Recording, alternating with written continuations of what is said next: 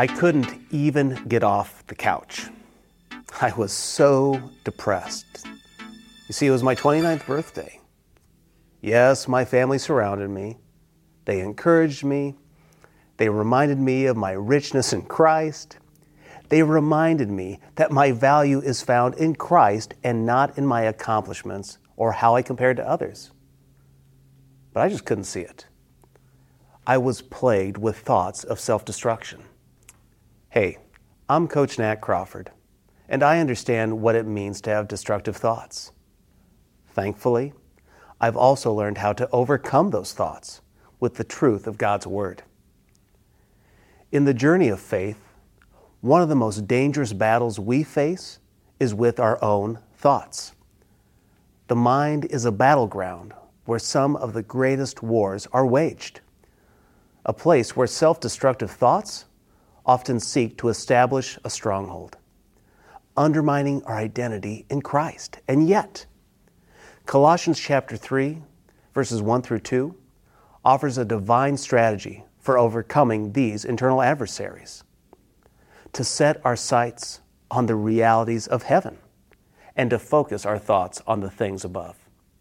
Listen to what Paul writes Since you have been raised to a new life with Christ, Set your sights on the realities of heaven, where Christ sits in the place of honor at God's right hand.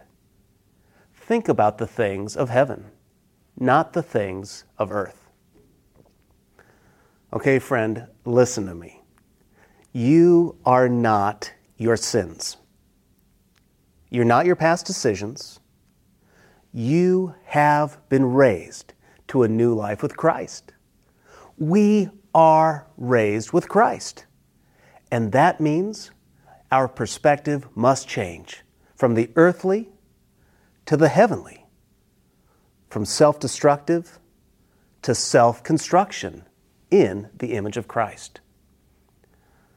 Our thoughts can be self destructive when they are rooted in earthly things, in fears, insecurities, past failures, or future anxieties. They can become a recurring echo chamber that reinforces our deepest doubts and wounds. But we are called to something higher, to a perspective that sees beyond the temporal to the eternal. When our thoughts are anchored in the things of heaven, they are infused with hope, peace, and purpose. Now, the things of heaven are not philosophical concepts detached from our reality. Instead, they are the truths of who Christ is, what he has done, and what he has promised to do. They are the reality of his control, the assurance of his love, and the power of his resurrection at work in us. When we think on these things, our minds are renewed and our thoughts are transformed.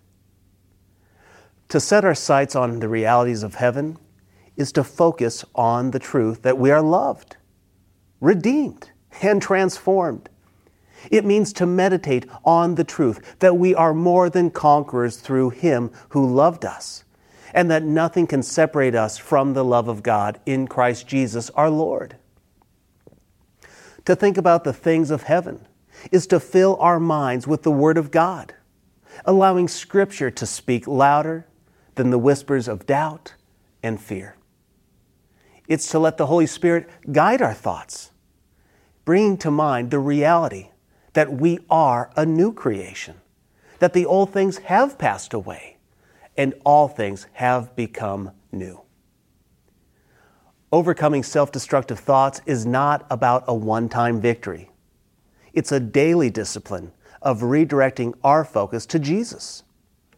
So today, choose moment by moment to take captive every thought to make it obedient to Christ.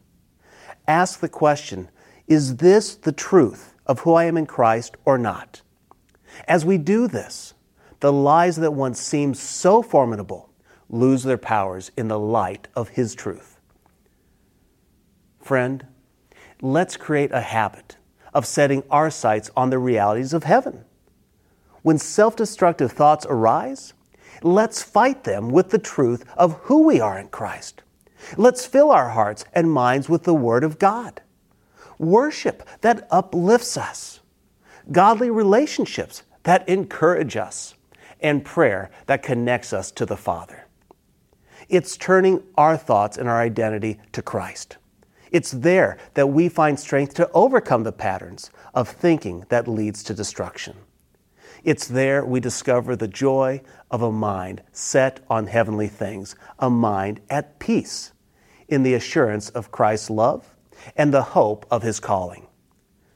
This is the heritage of the saints, the treasure we hold in earthen vessels, the power of a life hidden with Christ in God. Now that you know this, now that you know how to conquer those thoughts, go win today.